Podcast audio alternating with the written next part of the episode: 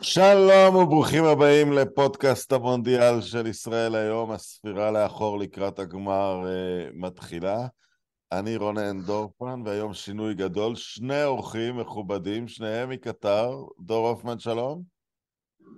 שלום וברכה. Uh, נדב יעקבי הגדול, שלום. אהלן רונן, אהלן דור. אוקיי, okay, אנחנו נעסוק היום uh, בנושא אחד בלבד, בשחקן אחד בלבד, אה, ליונל מסי, אני לא יודע למה בחרתי אותו מנבחרת ארגנטינה, אה, שרק אני אעשה איתכם תיאום ציפיות, המשחק הבינלאומי האחרון שלו? זה מה שהוא אומר. אה? אוקיי. סביר להניח. מישהו עוד קיים, לזידן הגמר האחרון, המשחק הבינלאומי האחרון היה הגמר הגביע העולמי, אני מנסה לחשוב, היה עוד שחקן בקליבר הזה שסיים ברמה הזאת? זה, זה, לא היה עוד בקליבר הזה. מי? לוקה מודריץ' אולי לפני יומיים, מתי זה היה? כן, אבל... יכול להיות, אתה יודע, קליבר כזה, לא קיים קליבר כזה, אז... כן, הקלבר הזה, גם ב... אתה יודע, גם בהערכה מרחיבה, זה שישה אנשים בהיסטוריה בהערכה מאוד מרחיבה. אמ, דור, אני אתחיל עם שאלה אליך. אמ, היום זאת נראית שאלה טיפשית, אבל למה סקלוני בנה סביבו את הנבחרת? הוא לא הבקיע בחמישה גמרים, הוא עד המונדיאל הזה לא הבקיע בנוקאוט. ארגנטינה זכתה סוף סוף בתואר בינלאומי איתו במין קופה עם, עם, עם קורונה בשנה שעברה, אבל חוותה הרבה השפלות לפני זה. מה גרם להם עדיין להאמין בו? אז אני אגיד לך בהכי פשוט, סקלוני עשה את זה כי הוא מאמן מעולה. אה, והוא מבין כדורגל, והוא מכיר את מסי, והוא מכיר את הכדורגל הארגנטינאי, הוא מכיר את כל מי שבנבחרת הזו, אולי יותר טוב מכל אחד אחר, ואתה יודע, לא צריך להיות גאון כדורגל כדי לדעת שאת ארגנטינה הזאתי צריך לבנות סביב מסי, שמסי עדיין פה ועדיין יכול לעשות את מה שהוא עושה עכשיו, צריך פשוט לדעת איך להתמודד גם איתו וגם עם האנשים שסביבו. ואתה יודע, אני מניח שאנחנו נדבר עוד הרבה על סקלוני ועל ההיכרות שלו עם מסי. אין, אני לא חושב שהיה בנקודת הזמן ההיא, אחרי רוסיה 2018, בן אדם יותר מתאים לעשות את ה... נקרא לזה הריקוד האחרון של מסי, אתה יודע, כולם משתמשים במונח הזה, אז יאללה, אז אני חושב שזו לא הייתה ברירה. לא הייתה ברירה. היה פשוט צריך להביא את הבן אדם שידע לעשות את זה. אבל אתה יודע, לפעמים, לפ, לפעמים זה ניואנסים, כי, כי פורטוגל קיבלה את אותה החלטה, ובאמצע השנה שעברה רונלדו עדיין היה בכושר שהצדיק את זה, ואתה יודע, ובגילאים האלה זה יכול להיעלם ברגע. היו קולות אחרים שאמרו, יאללה, דף חדש, או שזאת הייתה מין הסכמה לא. סביב? אפילו לא אחד, אפילו לא כל אחד, ואני חושב שאולי הבדל משמעותי בין רונלדו למסי, עזוב את הגיל שיש בזה שנתיים הבדל, נכון. זה שמסי כיוון את עצמו למונדיאל הזה. רונלדו עדיין היה, ניסה להיות מאוד רלוונטי בקבוצות הגדולות, בליגות הגדולות. אה, אני לא מזלזל כמובן בליגה הצרפתית, אבל ברור שמסי הלך למקום שיהיה לו יותר נוח ויותר קל, לבוא למונדיאל הזה הכי טוב שהוא יכול. זה ברור לכולם, כן? אז נדב, אז שאלה אליך, אה, עוד פעם, זה נראה מדע בדיוני היום כי הוא על גג העולם. ב-2015 מסי זוכה בליגת האלופות. נתון מדהים, הוא לא שיחק מאז אפילו בחצי הגמר. הוא חווה כמה מההשפלות הגרועות בהיסטוריה של ברצלונה, פעמיים שמטו יתרונות של 3-0 בנוקאוט לרומא ולליברפול, חטפו 8-2 מביירן מינכן. בינתיים הדיון שנראה סגור בינו לבין רונלדו כזה נפתח, כי רונלדו לקח שלוש פעמים רצוף את הצ'מפיונס וקבע שיאי הבקעה מדהימים באותם שנים. אתה, הייתה לך מחשבה שאולי אין בו כבר את זה? אה, אני אגיד לך את האמת, בשנה שעברה... בכל זאת, סליחה, אני, אני רק אוסיף משהו, זה קרה אחרי שצ'אבי פרש, שזה אירוע מאוד משמעותי לחוסן של ברצלונה. כן, זה נכון, אבל uh, 2015, הגמר נגד יובנטוס, אני שידרתי אותו, וזו הייתה קבוצה אדירה עם נאמר בשיאו, ממש בשנה, שנתיים אחרי שהוא הגיע מברזיל, באמת היה בלתי ניתן לעצירה, ולואיס סוארז היה מדהים, וזו הייתה קבוצה אדירה, זו לא הייתה קבוצה של מסי בלבד, זו הייתה קבוצה אדירה. איניאסטה עוד היה שם, צ'אבי היה כבר בסוף. Uh, מה שקרה אחרי זה, זה סיפור של ברצלונה, זה לא סיפור של מסי, הוא כמובן היה חלק מזה. אבל אני רוצה להתחבר למה שדור אמר קודם, אני חושב שלמסי היה מזל גדול מאוד שהמונדיאל היה בחורף ולא בקיץ, ואני אסביר. אה, בשנה שעברה, השנה הראשונה, העונה הראשונה של מסי בפריס סן ג'רמן, הייתה לא טובה, הוא לא היה טוב. וזה לא עניין של חוזק הליגה או לא חוזק הליגה, גם היו משחקים בליגת האלופות וכן הלאה, וראינו, מסי לא היה טוב בשנה שעברה, כי זו הייתה שנה ראשונה אחרי העזיבה של ברצלונה, והמשפחה עדיין לא התאקלמה בפריז, והוא עדיין לא היה מחובר במאה אחוז למה שקורה שם, אבל מתחילת העונה הזאת, הוא נראה מדהים. אני מדבר על הליגה, ועל ליגת האלופות, על פריס סן ג'רמן. Uh, תסלחו לי שאני לא בקטע הזה של, טוב, הליגה הצרפתית זה ליגה חלשה. לא, היא ליגה מאוד חזקה, היא ליגה מאוד פיזית, היא ליגה יותר פיזית מהליגה הספרדית. היא פשוט לא שקולה, אבל היא, מלאה שחקנים טובים לראייה נבחרת שתשחק בגמר. לא הבנתי מה זה שקולה, לא שקולה, מה, מה, מה זה קשור? מה, לא הבנתי. לא, אני אומר, הביקורת שאנשים מעבירים, כי היא אלופה די ידועה מראש, אגב, לא תמיד, אבל היא די ידועה, אבל זה שהיא לא שקולה על פני 38 מחזורים, לא אומר שהקבוצות לא פיזיות, ולראיה הנבחרת שתתייצב מהצד השני, שהליגה הצרפתית מפתחת אותה. גם מנצ'סטר סיטי זוכה כמעט בכל האליפויות בשנים האחרונות, אנחנו לא אומרים שזו ליגה לא שקולה. עזוב, זה, זה ויכוח שאני לא רוצה להיכנס אליו, אני מדבר על מסי. מסי של העונה שעברה היה שחקן, אני לא אגיד גמור, אבל שחקן מתוסכל, שחקן ששום דבר לא הולך לו, שהוא לא מצליח להבקיע, שהוא לא מצליח... ש, שהוא נראה כמו כאילו לקראת סוף הקריירה. אבל משהו קרה לו ולקבוצה הזאת, דרך אגב זה קרה גם לנאמר, אמבפה תמיד היה טוב, אבל נאמר גם כן, היו לו עונות איומות ונוראות, והעונה הזאת נראה פנטסטי. אה, אם, זה, אם המונדיאל היה בקיץ אחרי סיום העונה הקודמת, אני לא בטוח שמה שאנחנו רואים כאן היה קורה. הוא היה צריך את החמישה-שישה חודשים האחרונים כדי להחזיר את עצמו לרמת הביטחון העצמי ורמת הדיוק בדברים שהוא עושה ורמת ההגעה באמת לפיק כמו שאנחנו רואים אותו, גם הוא וגם נאמר אגב, זה היה מאוד מאוד בולט במה שקרה להם בחודשים האחרונים, ואנחנו מקבלים אותו כאן היום באמת ברמה מאוד גבוהה. אמנם שחקן שונה ממה שהוא היה בעבר, כמובן, הוא אין לו את המהירות שהייתה לו, והדריבלים זה לא אותו דבר, אבל אין, אין פה שאלה, הוא הגיע בפיק בגלל החודשים האחרונים בפריס סן ג'רמן. אתה יודע, הוא, הוא הרבה שנים, הוא שיחק את התשע המזויף, שזה עשר אבל בלי תשע לפניו, ושניסו לשים לפניו את זלאטן זה לא הלך, ופתאום הוא משחק את זה בטבעיות והוא מרוצה מזה. אמ, מסי בסופו של דבר קובע איפה הוא ישחק, לא המאמנים שלו.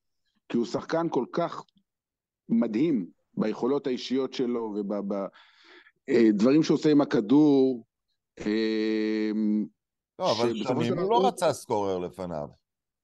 בסדר, כי כשהוא היה צעיר, הוא היה יכול לעבור את כל ההגנה לבד ולהבקיע, וזה מה שהוא עושה.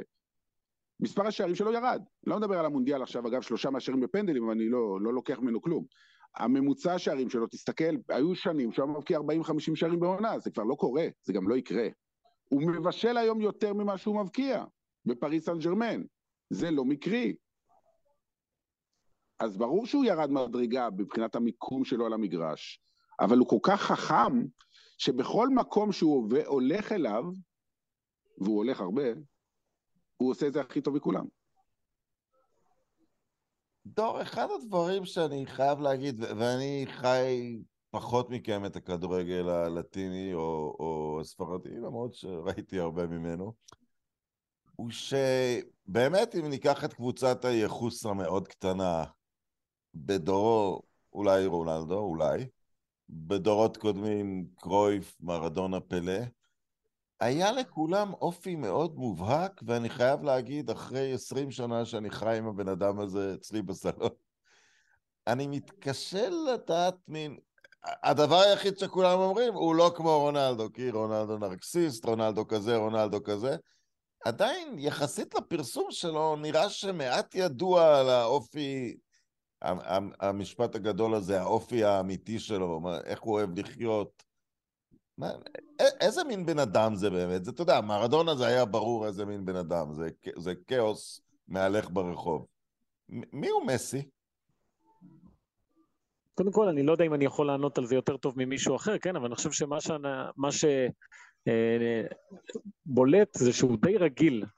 אה, באמת, מתנהג כמו בן אדם רגיל, שזה מאוד מוזר שבן אדם כזה, שחקן כזה מתנהג כמו בן אדם רגיל. אה, הוא איש משפחה, זה ברור לגמרי, המשפחה שלו פה, הוא מדבר על כמה המשפחה שלו חשובה, ועכשיו שהיא סוף סוף גם הילדים שלו מבינים מה באמת קורה פה. הוא לא אוהב לקבל מחמאות, זה די מביך אותו, שזה משהו מאוד רגיל גם. היה את המקרה עם המראיין הזה לפני המונדיאל, היה את המקרה עם המראיינת עכשיו, אחרי הניצחון על קרואטיה, שהרעיפה עליו מחמאות והוא מאוד התרגש. אני חושב שהוא באמת, באמת מישהו די סטנדרטי באופי שלו, אה, מגיב כמו שהיינו מצפים מכל אחד רגיל להגיב לדברים. וזה סוד הקסם שלו, אנשים מנסים לחפש מתחת לפני השטח איזה משהו מדהים, אבל לא, מסי הוא יותר כדורגלן גדול מאשר אישיות אה, גדולה, למרות שגם האישיות הזאתי, הרגילה, הופכת אותו למישהו מדהים, באמת, אתה מסתכל על הדבר הזה ואתה אומר, איך אפשר להיות כל כך רגיל, כל כך אדיש? וזה מה שאני מקבל ממנו, אולי מישהו אחר מקבל משהו אחר. הוא אי פעם אמר משהו, נניח פוליטי, חברתי, משהו שהוא מאמין בו, או שהוא נטו כדורגל? נדב, לך יש זיכרון של משהו שהוא... כדורגל לא הרבה דיבר. נדב? לא, אני לא, אני לא, שוב, אולי, אני לא חושב, כי אם היה קורה, אז אני מניח שהייתי זוכר, ודור היה זוכר. אנחנו לא זוכרים, כי זה כנראה לא קרה. אולי בחוג המשפחה הוא אומר דברים, אבל זה באמת כבר לא משהו שאנחנו יכולים לדעת. אה, לא, אותו מעניין, כמו, כמו שדור אמר, יש שני דברים שמעניינים אותו. המשפחה שלו וכדורגל. לפי דעתי, חוץ מזה, אני לא, למשל, לא זוכר אותו מדבר על איזה מוזיקה הוא אוהב, שזה דברים שבדרך כלל שואלים שחקנים והם אומרים את הלהקה הזאת, את הזמר הזה, אני לא זוכר, אולי, דור, אולי אתה זוכר, אני לא זוכר. אסדו הוא אוהב, זה בטוח, כי אם אתה ארגנטינאי ואתה צמחוני, אז כנראה שאתה לא ארגנטינאי. יש לו תחביבים? הוא משחק גולף? משהו? שט ביאכטה? מה הוא עושה עם הכסף שלו, דור? משפחה, יש לו את הכלבים שלו, יש לו את המשפחה שלו. אבל שוב, אני, אני באמת חושב שהוא סטנדרטי בצורה מלחיצה קצת. אתה, אתה מחפש למצוא איזה משהו כזה, כמו שאתם, כמו שהיינו רגילים לראות עם כוכבים כאלה. אבל בסוף... כשאתה שומע אותו מדבר... מדבר ספרדית, אתה מזהה שהוא ארגנטינאי? כי הוא מגיל 12 כן, שהוא ארגנטינאי. לא, לא, מזהים שהוא ארגנטינאי, יש לו את הניואנסים של ארגנטינאים. אה, בטח עכשיו במונדיאל הזה, כשנגמרים משחקים והשחקנים הולכים לשיר עם האוהדים, אז הוא מכיר את כל השירים ומתנהג כמו, יש לו את התנועות האלה של ארגנטינאים עם היד. אה, אין ספק בכלל שהוא מרגיש, אה, בטח כשהוא עם הנבחרת, מאוד מאוד מחובר לדבר הזה שנקרא ארגנטינאי, וזה מטען גדול מאוד, אגב, להיות ארגנטינאי בכדורגל, והוא לגמרי שמה, ממש. נדב, דור, יש לו קבוצה בארגנטינה? הוא אוהד איזושהי קבוצה? בוודאי. הוא גדל בניואלס אול בויז, הוא אוהד שלהם שרוף, הוא הלך למשחקים שלהם בתור ילד עם אבא שלו. המצורעים, כפי שהם מכונים. אה, כשדייגו הלך לעולמו לפני שנתיים, אז הוא הוריד את החולצה של ברצלונה וחשף את החולצה של ניואלס ש... שדייגו לבש, כי גם דייגו לבש תקופה קצרה את החולצה נכון. הזאת ושיחק בקבוצה. הוא אוהד ניואלס אולד בויז, אין בכלל שאלה, ותמיד דיברו על זה שכשהוא יפרוש, לפני הפרישה אולי יחזור לשחק בניואלס, כי זה היה חלום חייו, הוא שיחק בקבוצות ילדים של ניואלס אולד בויז לפני שהוא עבר לברצלונה. אתה חושב שיש סיכוי שהוא יעשה את זה, דור? שהוא יחזור לעונת פרישה? מה זה יחזור לארגנטינה? הוא, הוא לא שיחק שם כדורגל בוגרים, אתה חושב שיש סיכוי שהוא ירצה לשחק שם עונה? סוארז עשה את זה. שאם הוא זוכה במונדיאל אז הכל אפשרי. הכל, כל דבר שתגיד לי, אני מאמין שאפשרי לגביו, אה, כי יש מעגל שהוא חייב לסגור, אחריו אלוהים גדול. יש כמובן עוד דיבור, אני חושב ששמעתי את, אולי לפורטה אומר את זה? שברצלונה קצת מחויבת שהוא יפרוש אצלה, אתה חושב שהדלת הזאת, אה, נד... זה נדב אולי יותר פה, אתה חושב שזה עשוי לקרות אה, בשנה הבאה?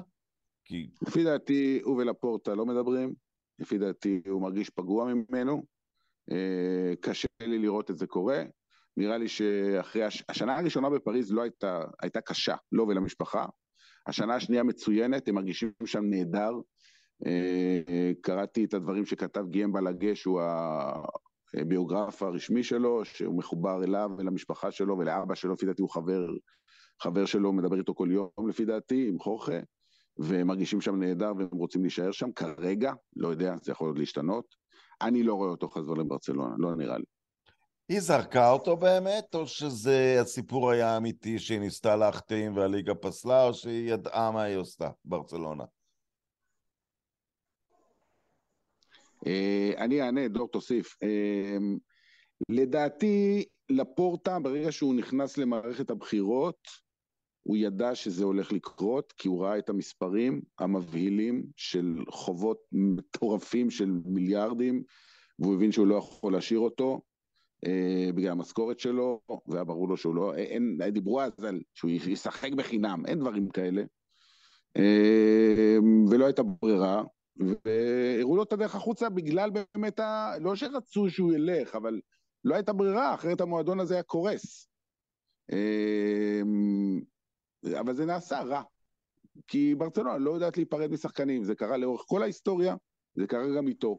ותמיד נשארו משקעים. נכון, גם עם רונלדיניו, גם עם קרויף. כולם, כולם. הוא פגוע מזה, דור היה מברצלונה?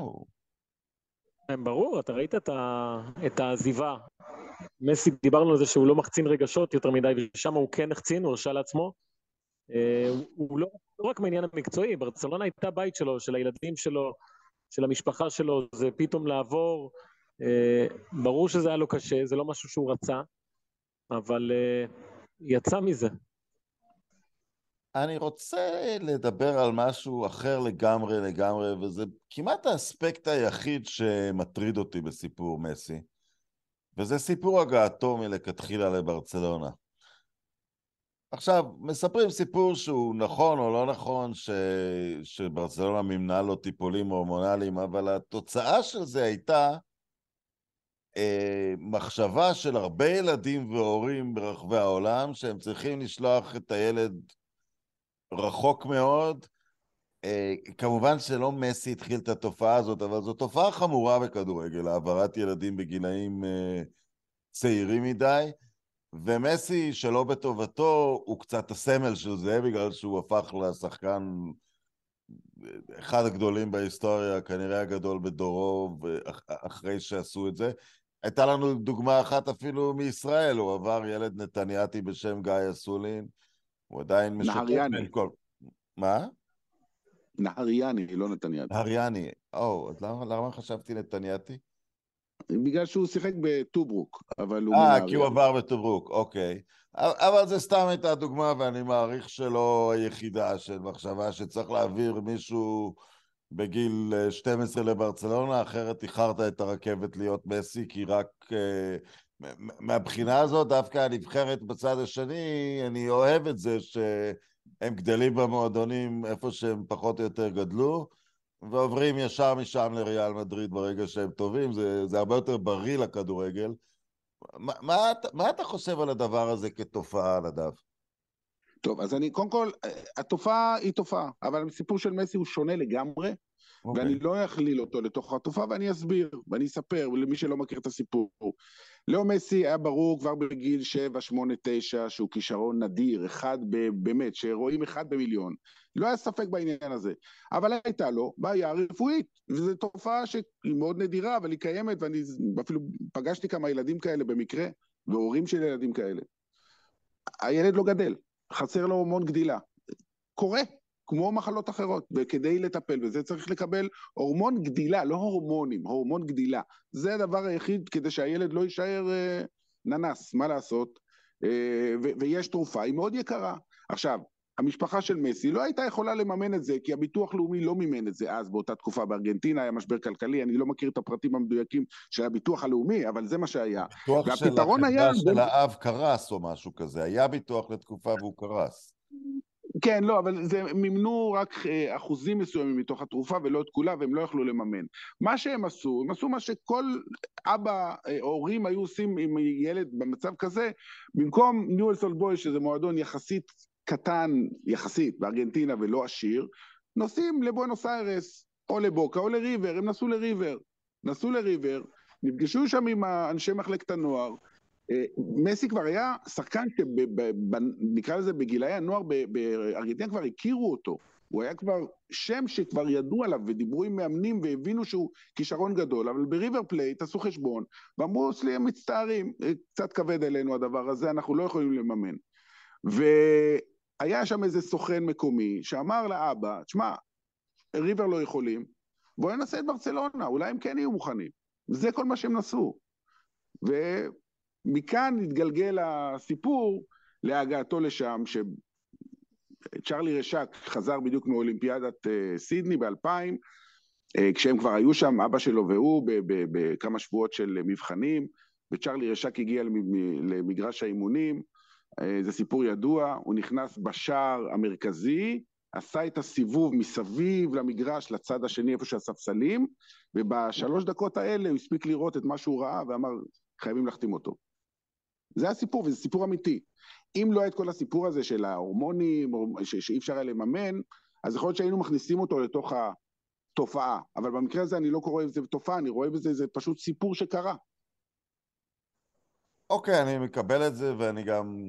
הדבר שגם מראה שהסיפור הזה כי סך הכל היסטורית, לפני מסי, ארגנטינה מצמיחה שחקנים, אין לה בעיה בלהצמיח uh, שחקני על. זה, זה, לא הדמות של המדינה שצריכה לשלוח uh, uh, שחקן לברצלונה. יכול להיות שדווקא המקרה שציינו מישראל ומקומות אחרים, ולאו דווקא לברצלונה, כי, כי היום קבוצות אוספות ילדים בכל העולם, וזו תופעה... אני לא חושב שזו תופעה מצליחה בסך הכל. Uh, אה, ברמה הממוצעת. דור, מסי אי פעם דיבר על הדבר הזה? על מה? על מה בדיוק? על, ה, על הנסיבות של ההעברה שלו לברצלונה. הם, איך הוא, זה עבר עליו בתור ילד? זה, אתה יודע, זה חתיכת טראומה. ברור שזה היה קשה, אבל uh, המשפחה הייתה במשימה, הוא הייתה במשימת חייו, להפוך לכדורגלן. נדב תיאר פה את כל המקרה בצורה מדהימה. וזה המסלול שנבחר עבורו, והוא עשה אותו בצורה הטובה ביותר. אה, אני לא חושב שאפשר לקשר בין מסי לבין התופעה הזו, ולהכליל את ארגנטינה לתוך התופעה הזו, בטח במונדיאל הזה, ששניים מהכוכבים שלך זה חוליאן אלוורס ואנסו פרננדס, שגדלו בריבר פלייט, בכל מחלקות הנוער, עלו לבוגרים בזכות מאמן ארגנטינאי שגדל בריבר פלייט, מרסלו גז'ארדו. אז מסי הוא באמת מקרה כל כך יוצא דופן שאי אפשר להכניס אותו לא לפה ולא לפה. הכדורגל הארגנטינאי מייצר שחקנים, מסי נאלץ להיות מיוצר בספרד, אין מה לעשות, אבל uh, זה חלק מה... ממסלול חייו, לא הייתה ברירה. אני חי במדינה אה, הונגריה שהצמיחה שחקן על, הצמיחה די הרבה שחקני על, אבל אחד שלפחות כשאני ונדב גדלנו היה בקבוצת הייחוס הזאת של בין הגדולים בהיסטוריה. והוא לא זכה בגביע העולמי, זה פרנס פושקש. יוהאן קרויף גם. אה, למה נדב כל כך הרבה שוכב על משחק כדורגל אחד, שיכול להיות שיוכרע בגלל הריכוז של בחור בשם מוליב ז'ירו, אתה יודע, יהיה יותר מדויק, אולי לארגנטינה יהיה פחות סיכוי. אתה יודע, יכול להיות שהתוצאה הסופית היא לא תלויה רק במסי. למה כל כך הרבה, זה סתם הדרמטיזציה שהדור שלנו עושה מכל דבר? לא, אני חושב שבגלל אה, שיש פה אה, מישהו שאתה משווה אותו אליו. את פרנס פושקה שאתה לא תשווה לאף שחקן אה, הונגרי אחר, כי אף שחקן הונגרי אחר לא זכה במונדיאל, לא נחשב לפניו לגדול מכולם. אה, הרי בברזיל, כל שחקן גדול שבא משווים ישר לפלא. כמובן שאף אחד לא מגיע לפלא, אבל משווים. אמ, בהולנד היה יוהאן קרויף, וכל שחקן גדול שגדל, משווים אותו ליוהאן קרויף, וכמובן שאף אחד לא יהיה ברמה של יוהאן קרויף, אבל משווים. בארגנטינה היה דייגו מרדונה, אז משווים. ודייגו מרדונה כן זכה במונדיאל. אז עוד על אחת כמה וכמה משווים. כי כדי שמטי יהיה ברמה של דייגו, לדעת רבים, לא כולם, חלק, הוא חייב לזכות במונדיאל, כי אם הוא לא יזכה במונדיאל, הוא לא יגיע לאיפה שדייגו כן הגיע. אני חושב שזה כל הסיפור, בסופו של דבר. אבל שוב, יש רבים שאומרים, יזכה, לא יזכה, זה לא משנה כלום, הוא הגדול מכולם, ו, ואני מקבל את התזה הזאת, למרות שאני, קשה לי עם ההשוואות האלה, בין פלא למרדונה למסי, ככל אחד בדור אחר, בכדורגל אחר. אבל לא, אני, לגמרי מבין את זה. אני מסכים איתך בזה. אתה, יש שתי רמות, אתה יכול להכניס את עצמך לדיון של הגדול מכולם, אין שאלה. אתה יכול לגרש את כולם, כל האחרים מהדיון. היחיד שאני מכיר שגירש את האחרים זה בכדורסל, מייקל ג'ורדן. אבל אחרת תמיד אתה נשאר, גם בטניס, גם באתלטיקה, אתה תמיד נשאר עם שלושה ארבעה, שזה מי גדל באיזה דור ומה הוא ראה. לרוב קשה להשתחרר ממה שראית בילדותך, אני חושב שבמקרה שלנו זה מרדונה. קשה להשתחרר, אבל יודע, צריך באמת להבין שהם לא, לא משחקים את אותו משחק באותם תנאים, אותו שיפוט. אה, בטניס, טוב, אני חושב, אני שנייה... בטניס הם כולם נפלו על דור אחד ושיחקו אחד נגד השני, אז יש יותר דאטה להשוות וגם אין הכרעה. אז... אה,